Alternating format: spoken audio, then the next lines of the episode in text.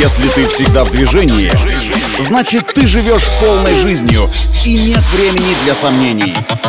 Лови свет! Свежие новости из мира моторов и автодорог.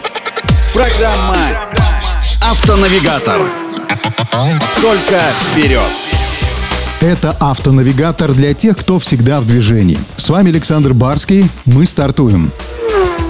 С прошлого года французская автокомпания Renault и китайская Geely ведут переговоры о продаже китайской стороне части бизнеса французской компании, связанного с производством автомобилей с двигателями внутреннего сгорания. Правда, вот против этой сделки выступает руководство японской компании Nissan, которая добивается от французских партнеров письменного обязательства не продавать третьим лицам совместные технологии, связанные с производством автомобилей с ДВС, поскольку партнеры Альянса имеют равные права интеллектуальной собственности на них.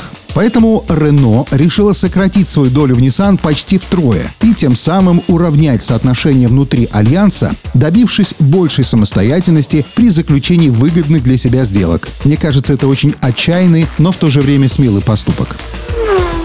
А вот российский АвтоВАЗ столкнулся с дефицитом автомобильной краски. Внедорожники Lada Niva Travel из-за этого будут временно выпускаться только в одном цвете – в темно-зеленом Nessie два, который появился в палитре осенью прошлого года. Аналогичная ситуация наблюдается и с семейством Lada Granta. Все автомобили пока будут сходить с конвейера исключительно в черном цвете. Ранее же стало известно, что АвтоВАЗ продолжает выпускать некомплектные Lada Granta, которые затем будут дособираться по мере поставки недостающих компонентов. Вот такие автоновости.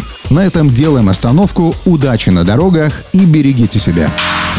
Программа «Автонавигатор».